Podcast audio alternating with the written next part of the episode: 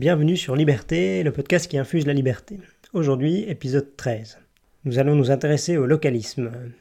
Courant très à la mode en cette période de Covid, il mélange anti-mondialisation et appel au retour à la nature.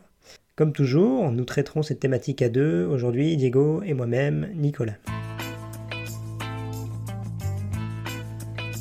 Pendant la crise du Covid, on a beaucoup entendu que la mondialisation était le problème, qu'il fallait revenir à la nature, consommer proche de chez soi, chez le producteur, directement, avec l'impression de contrôler ce qu'on consomme, de reprendre le contrôle.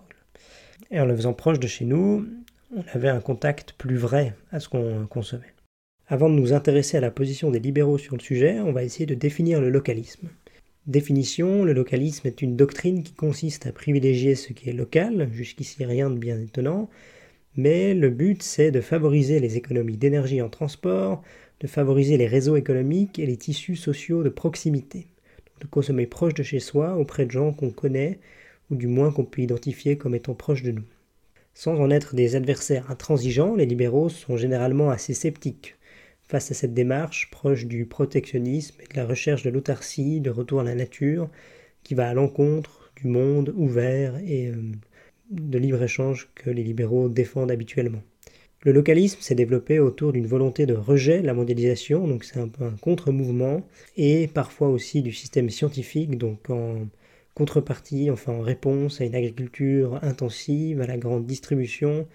Donc revenir à quelque chose de plus petit, c'est aussi rejeter le modèle qui est en ce moment en place, donc c'est forcément aller à l'encontre de la mondialisation.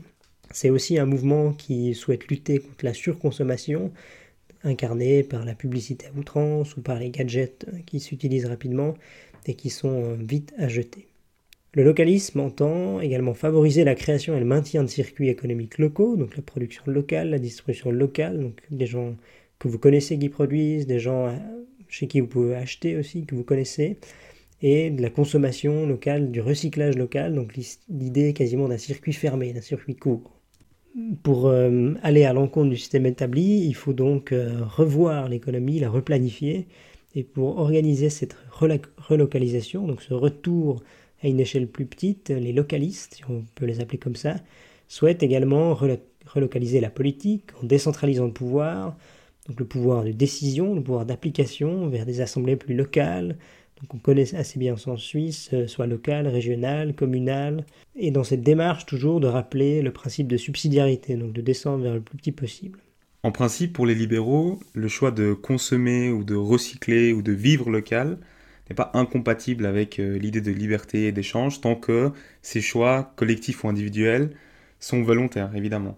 Donc euh, en principe, c'est un droit légitime de choisir ce qu'on veut consommer, de choisir avec qui on veut échanger, que ce soit dans son quartier, dans sa région ou bien au niveau international. Là où c'est problématique pour les libéraux en général, c'est quand euh, les localistes ou les tenants de la relocalisation euh, générale veulent en faire une politique coercitive. Par exemple, en voulant instaurer des taxes ou en imposant des quotas sur certains produits étrangers pour favoriser les produits locaux. Donc il est tout à fait légitime de vouloir consommer local parce qu'on considère que les produits sont de meilleure qualité ou que l'on veut soutenir euh, les artisans ou les agriculteurs locaux. Euh, du point de vue individuel ou même du point de vue collectif, tant que ça reste euh, un choix volontaire, ce n'est pas un problème, mais ça commence à devenir un problème quand on veut l'imposer à l'ensemble de la société. Après ce constat de fond, dans ce podcast, on va s'intéresser et revenir sur trois idées reçues sur le localisme, sur les bienfaits supposés du localisme, alors premièrement, sur la question que consommer local, c'est toujours bien. Ensuite, que le localisme permet d'éviter la hum, compétition effrénée entre les États. Et troisièmement, que le localisme, c'est bon pour le climat et pour l'environnement. Alors comme le disait Nicolas, euh, le localisme souvent s'oppose euh, à la question de la mondialisation. On fait d'une économie mondialisée, d'échanges mondialisés, de produits, de services euh, dans toute la planète. Pourquoi? Pour les libéraux en général, la mondialisation est quelque chose de positif. Euh, la mondialisation qui implique aussi la division du travail et la spécialisation.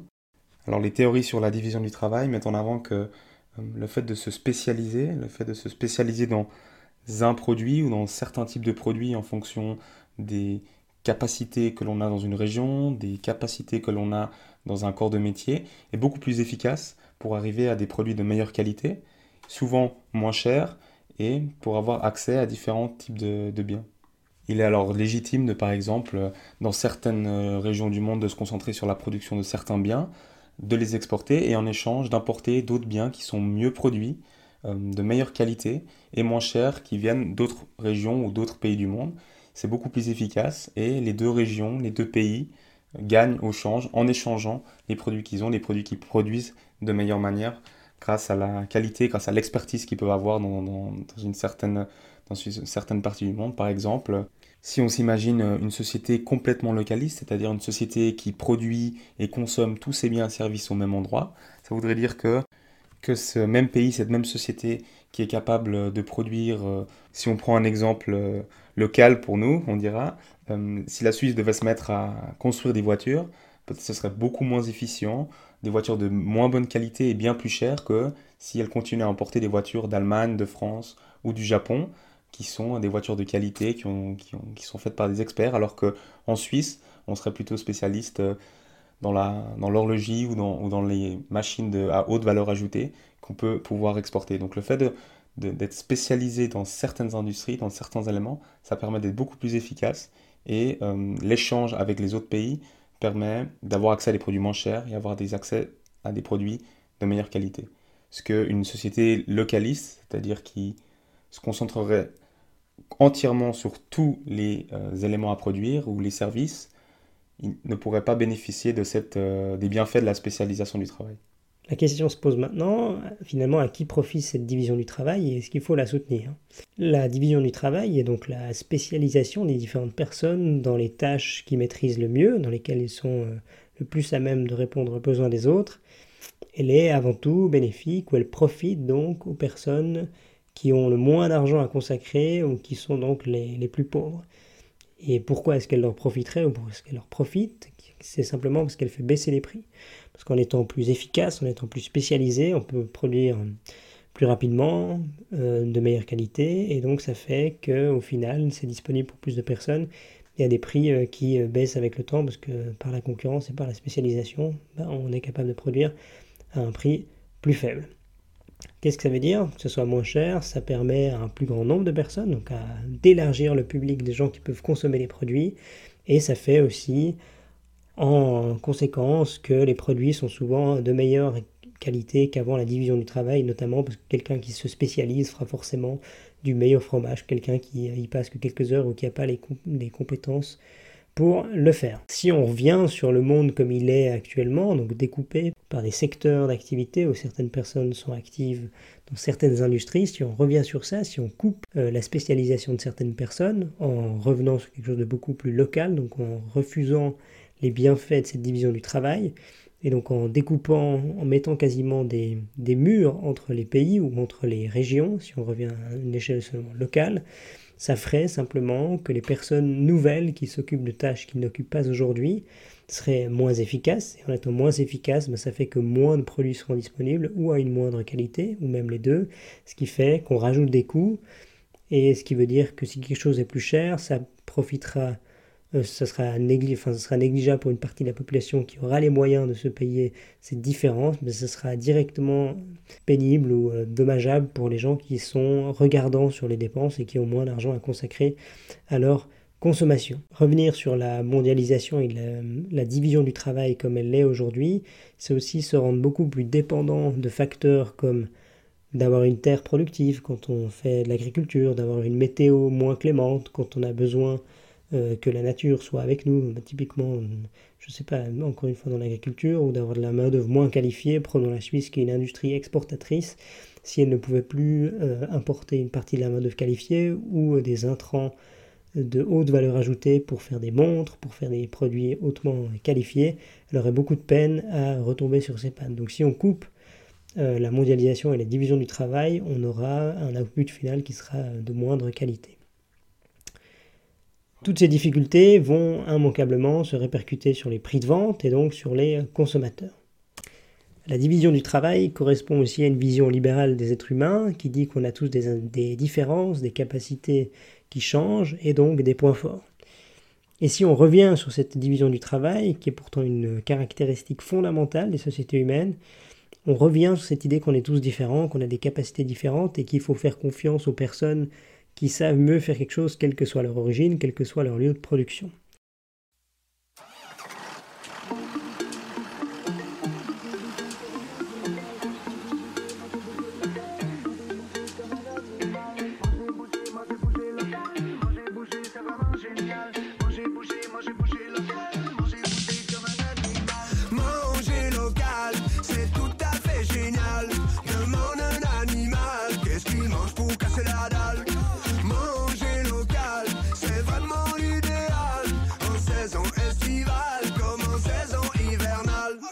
Finir sur cette question du consommer local, euh, souvent les politiciens ou dans les médias, on entend que consommer local, c'est consommer pour le pays, c'est favoriser les industries euh, locales, c'est positif pour un pays.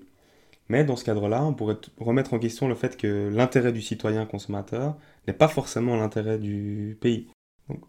la concurrence, le fait d'avoir accès à des produits qui viennent de toute la planète, qui, viennent, qui sont produits des échanges internationaux, ça fait passer les intérêts des consommateurs et des citoyens normaux avant celui de secteurs industriels euh, qui sont protégés par le protectionnisme parce qu'ils ne veulent pas euh, être soumis à la concurrence.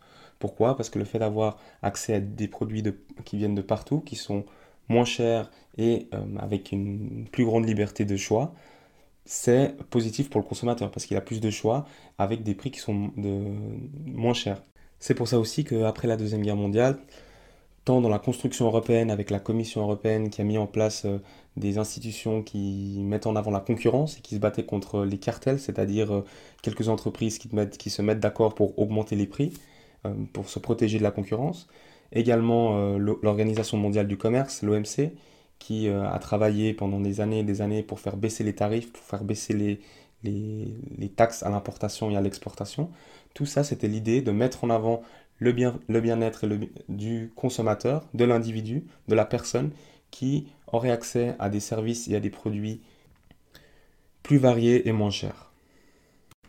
La deuxième idée reçue qu'on entend souvent par rapport au localisme, c'est qu'elle permettrait d'éviter la compétition effrénée entre pays qui se battraient pour exporter plus, pour vendre plus à l'étranger, euh, avec lesquels se développerait une sorte de tension, une sorte de guerre, pour des questions économiques. Euh, et qu'il n'y aurait pas de pacification générale, une harmonisation, du retour à la nature où chacun serait, chez soi et produirait à l'interne.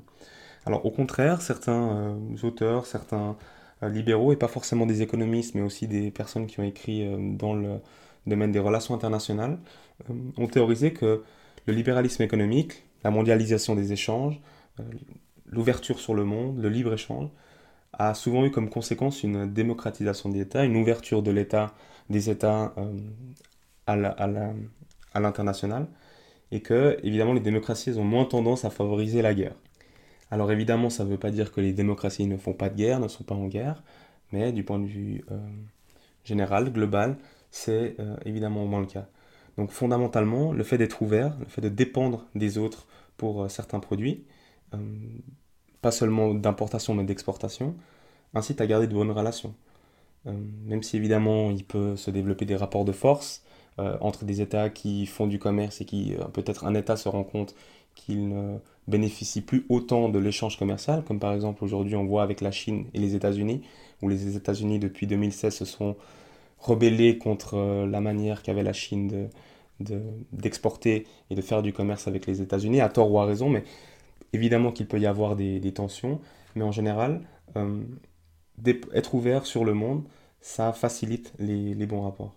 C'est pour ça que la tradition libérale, elle insiste sur l'importance du commerce pacifique comme euh, vraiment ce moyen de pacifier les sociétés, contrairement à cette idée qu'il euh, faut se replier sur soi, rester à la maison, faire tout euh, du point de vue local pour éviter d'avoir des problèmes avec, avec ses voisins. Car évidemment, on ne va pas détruire les ressources qu'on compte acheter. Donc le commerce permet de nouer des relations, d'avoir contact avec les gens euh, avec qui on fait du commerce, de connaître. Et on sait, on sait que quand on connaît euh, l'étranger, on a tendance à avoir de meilleures relations avec lui parce qu'il y a moins peur.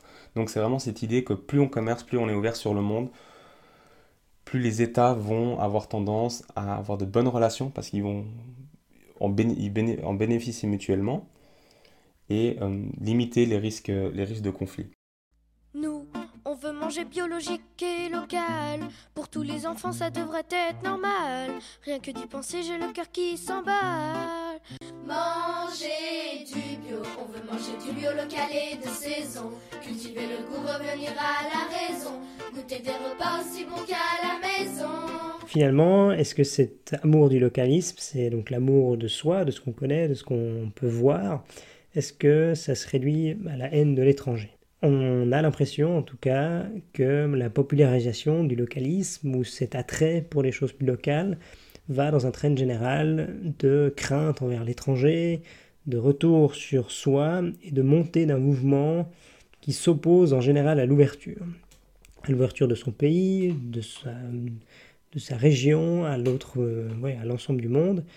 Mais est-ce que cette euh, fermeture, donc cette nouvelle fermeture, ce repli sur soi, est-ce qu'on a vraiment pris en compte toutes les conséquences de ce genre de mouvement et de ce que ça implique, comme on l'a vu avant pour les gens qui ont moins de moyens pour consommer? Est-ce qu'on a pris vraiment en compte l'impact négatif que ça aura pour eux? Mais est-ce qu'on a pris aussi en compte l'impact négatif que ça aura pour les gens qui aujourd'hui sont factuellement plutôt les gagnants de la mondialisation? Donc toutes ces personnes qui depuis des dizaines d'années sont sorties de la pauvreté, la grande pauvreté grâce à la mondialisation. Donc on pense ici à tous les pays émergents et les pays qui émergent encore, car les premières victimes d'un retour aux frontières, d'un retour à des circuits plus, courts et moins efficients, c'est avant tout les acteurs qui aujourd'hui ont besoin d'être tirés par la mondialisation pour sortir de leur situation. On peut prendre ici des exemples tout à fait euh, connus, hein. les gens qui aujourd'hui font le café pour les Européens ou qui font beaucoup de matières premières qui ensuite sont utilisées soit pour nourrir les animaux qu'on a ou pour, euh, pour servir toutes sortes d'industries et qui donc euh, leur permet de vivre et qui permet également de faire avancer euh, l'Occident. Si on met des barrières entre les continents ou entre les pays, c'est avant tout ces personnes-là qui seront touchées. Euh, revenir sur la mondialisation, c'est aussi freiner la sortie de pauvreté de toutes ces personnes-là. Donc c'est un choix qu'on peut juger en partie égoïste ou en tout cas plutôt centré sur des pays qui ont les moyens, entre guillemets, de se poser ce genre de questions. Comme le, rappelle le prix Nobel d'économie Angus Deaton, la meilleure façon et la meilleure solution pour aider les plus pauvres à sortir de leurs conditions, c'est de radicalement ouvrir les frontières de revenir sur notre modèle protectionniste, protectionniste spécialement dans le secteur agricole et de dire que tous ces pays-là doivent se spécialiser dans ce qu'ils font de mieux et en grande partie c'est souvent l'agriculture et donc toute notre politique protectionniste est euh, du coup très localiste parce qu'on décide de subventionner des paysans dans les régions que nous connaissons justement à cause de cet adresse euh, psychologique de connaître la personne qui produit et d'avoir l'impression qu'on peut plus faire confiance à quelqu'un qu'on connaît qu'à autrui ça a un impact clair et réel sur toutes ces personnes-là qui aimeraient sortir de la pauvreté en se spécialisant dans ce qu'ils savent faire. Il faut donc se méfier des fausses promesses. Par ailleurs, ce localisme se heurte à l'universalisme. L'universalisme, c'est de dire que chaque être humain est le même, qu'on est tous égaux, et donc on doit se respecter parce qu'on est des êtres humains, et que face à la loi, face à la vie, on doit être les mêmes, on doit être traités de la même façon. Ce localisme est donc en contradiction idéologique avec cette vision du monde, car il juge que ce qui est local, ce qui est proche de chez nous est mieux, et ça, se, ça, s'apparente donc à une sorte de protectionnisme ou de, de nationalisme. Les libéraux tiennent beaucoup à cet universalisme parce qu'avant avant tout, pour nous, ce qui est important, c'est l'égalité devant la loi, donc de commercer avec d'autres personnes juste parce qu'ils sont plus euh, spécialisés dans quelque chose, et de juger que chaque personne doit être à même de collaborer avec qui il le souhaite. Donc se mettre ce genre de barrière sur des critères qui nous paraissent arbitraires n'est pas souhaitable. Ce que je ne voudrais pas, c'est que euh, le président de la République euh, continue dans une forme d'opportunisme écologique. Le sujet pour le président de la République, c'est pas euh, d'enrayer la montée des écologistes. La troisième et dernière idée reçue qu'on va traiter ici, c'est le localisme, c'est bon pour le climat. Alors cet argument écologique, c'est un argument qui est assez euh, courant de nos jours, où on entend que euh, les importations, le transport de marchandises est mauvais pour le climat, donc ça justifierait une agriculture locale de proximité, euh, ou simplement de la production de manière générale. cet argument, alors encore une fois, si du point de vue individuel ou collectif, on décide de consommer local pour des questions sanitaires ou des questions écologiques, parce qu'on considère que les fraises euh, suisses sont de meilleure qualité euh, au printemps plutôt que les fraises espagnoles. Pourquoi pas? Mais du point de vue général, ce n'est pas toujours le cas, parce qu'on sait que dans le bilan carbone, dans le bilan CO2, le transport euh, n'est qu'une partie de l'impact écologique. Alors évidemment que la production de viande va toujours polluer, mais que l'impact vraiment du, transport est très minime par rapport à celui de, de l'élevage des bœufs, etc. Deuxièmement, certains climats, certaines terres sont plus adéquates pour faire pousser certains produits. Par exemple, faire pousser des tomates en serre dans des pays d'Europe centrale ou d'Europe du Nord sera probablement plus euh, coûteux en termes de CO2 que de faire pousser des tomates dans des pays du sud comme l'Italie ou l'Espagne, où la terre le climat est plus propice pour ça. Donc ce n'est pas, encore une fois, des vérités générales, ça dépend des thématiques, ça dépend euh, de l'agriculture, ça dépend de la manière dont c'est fait, ça, dépend des, réglementations, du cadre, mais ça montre bien que ce n'est pas toujours le cas que euh, produire local est forcément mieux du point de vue du CO2. Un autre argument écologique, c'est la question de la sécurité de l'approvisionnement, la sécurité alimentaire, qu'on entend souvent, qui est un, objectif à atteindre, qu'un pays doit être autosuffisant un maximum pour pouvoir euh, euh, compenser les problématiques, les euh, instabilités qu'il peut y avoir à travers le monde. on a bien vu pendant l'exemple coronavirus que la question des médicaments qui dépendent principalement de la Chine, de la production chinoise. On entendait beaucoup qu'on devait relocaliser certaines productions sur nos territoires et ne pas dépendre d'un pays à l'étranger. Alors, la question encore une fois de la sécurité alimentaire, le problème c'est pas forcément qu'on dépend de l'extérieur, mais c'est quand on a notre industrie ou nos produits qui sont concentrés dans un certain endroit, que ce soit à l'extérieur ou localement. Parce que euh, le climat est sujet aux aléas, on peut avoir des, pandémie comme on a vu, mais on peut avoir des sécheresses. Et le fait d'avoir euh, toutes nos sources d'approvisionnement qui sont localisées à un seul endroit, ça risque de euh, mettre en péril évidemment euh, cette question-là. Alors que quand on a différentes sources d'approvisionnement, différentes possibilités d'importer des produits de partout dans le monde, on limite ces risques-là. Donc le problème n'est pas la mondialisation, le problème n'est pas l'importation, c'est plutôt la concentration. Mais concentrer quelque chose en Chine ou concentrer en France ou en Suisse, ça reste le même problème. Le risque d'une production 100% locale, c'est de dépendre à 100% du même endroit et donc euh, de prendre le risque qu'il n'y ait plus accès à ses propres produits en cas de problème euh, dans son pays. Voilà,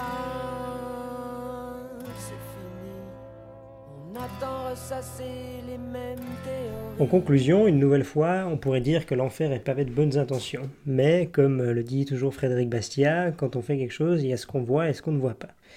La consommation locale, le localisme, a donc des aspects qu'on peut juger positifs sur le très euh, court terme, donc le, fait de décentraliser, de subsidiarité, peuvent paraître euh, intéressants ou euh, prometteurs, mais quand on s'intéresse aux conséquences économiques, notamment sur les plus pauvres, qui du coup seraient éjectés des bienfaits de la mondialisation, et ça ferait aussi que chacun se spécialise non plus sur ce qu'il maîtrise le mieux, mais seulement dans un espace plus restreint, c'est-à-dire que c'est plus les, meilleurs spécialistes du monde qui s'occupent d'un produit, mais c'est des spécialistes dans un cadre beaucoup plus local, ce qui mène à beaucoup moins d'efficience, à des produits plus chers, à des produits disponibles en moins grande qualité.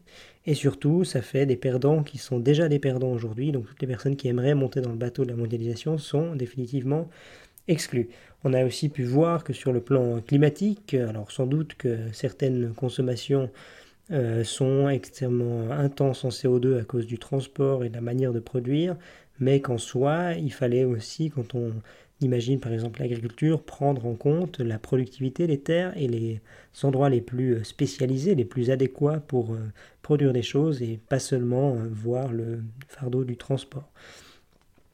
Finalement, on a donc pu voir que l'autarcie voulait aussi dire qu'on remettait, euh, qu'on oubliait l'universalisme qu'on essayait de défendre depuis de nombreuses années, parce que ça veut dire qu'on se replie sur des gens qui nous ressemblent, et c'est pour nous une tendance nationaliste, ou en tout cas souverainiste ou localiste, qui pour les libéraux n'est pas défendable, car elle va à l'encontre de ce que nous défendons, l'égalité face à la loi.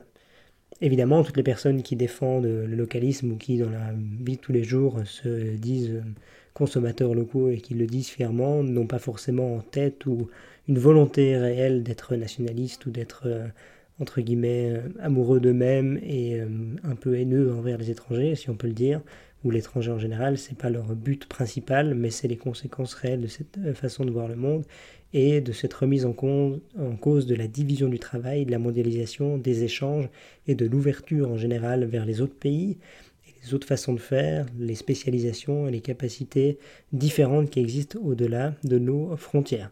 Donc en général, en conclusion, les libéraux sont plutôt sceptiques envers ce mouvement du localisme pour les raisons que nous venons d'évoquer.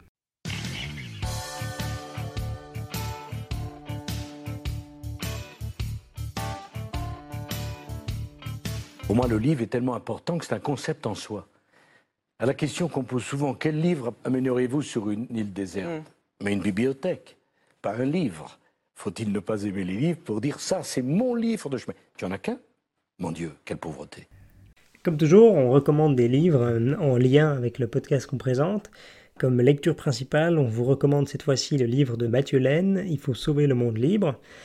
Tout au long de ce livre, il éclaire et il rappelle pourquoi est-ce que le monde comme il est aujourd'hui a permis à tout un nombre de personnes de s'en sortir mieux qu'avant et quels sont les bienfaits du modèle actuel, tout en remettant en cause évidemment certaines réalités et en proposant un nombre de réformes. Il parle notamment de l'universalisme et de l'importance d'être ouvert aux autres pays et de maintenir les institutions qui font que le multilatéralisme, que le libre-échange, que la division du travail sont des choses existantes et vivantes.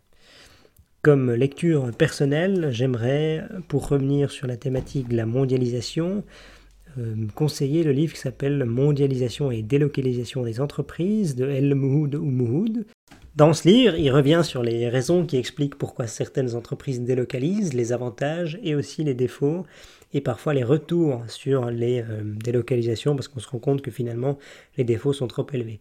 Il explique aussi les nouvelles dynamiques de retour au pays de certaines entreprises, notamment à cause de la numérisation ou de la mondialisation des savoirs, qui fait que c'est peut-être devenu moins euh, avantageux ou favorable de délocaliser, que les attraits sont complètement différents, que l'importance primaire c'est avant tout des réseaux, donc d'avoir un certain nombre de personnes intelligentes dans un espace, plutôt que d'avoir des faibles coûts pour, comme toujours, se spécialiser et permettre de fournir la meilleure offre à la clientèle. Pour ma part, j'aimerais recommander le livre de Jean Tirole, L'économie du bien commun. Alors c'est un livre dans lequel il aborde différentes thématiques, mais dans un, de ses chapitres, il aborde la question de la concurrence et de la politique industrielle. Donc dans son livre, il explique pourquoi la concurrence c'est quelque chose de positif euh, et en quoi c'est quelque chose de positif pour les citoyens, pour les sociétés. Et il développe la question de l'innovation, la, question de, euh, du développement des organisations internationales qui mettent en avant cette concurrence euh, du point de vue international. Et ça reprend un petit peu certains éléments qui justifient pourquoi la mondialisation est positive, pourquoi le libre-échange au niveau international amène plus de bénéfices que de problèmes, et bien évidemment en mettant aussi en avant certaines limites et comment questionner et comment mettre en, perspective euh, certaines problématiques que la concurrence pourrait euh, aborder de toute façon. Donc c'est très intéressant de, ce point de vue-là, si, si on est intéressé vraiment sur cette question de la concurrence, euh, pas seulement du point de vue moral, du point de vue de la liberté, mais aussi du point de vue de l'efficience, du point de vue économique.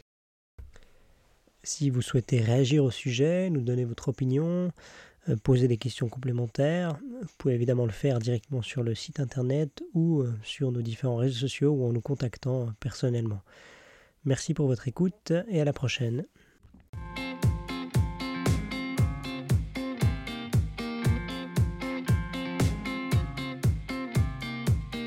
C'était Nicolas et Diego. Merci pour votre écoute et à une prochaine.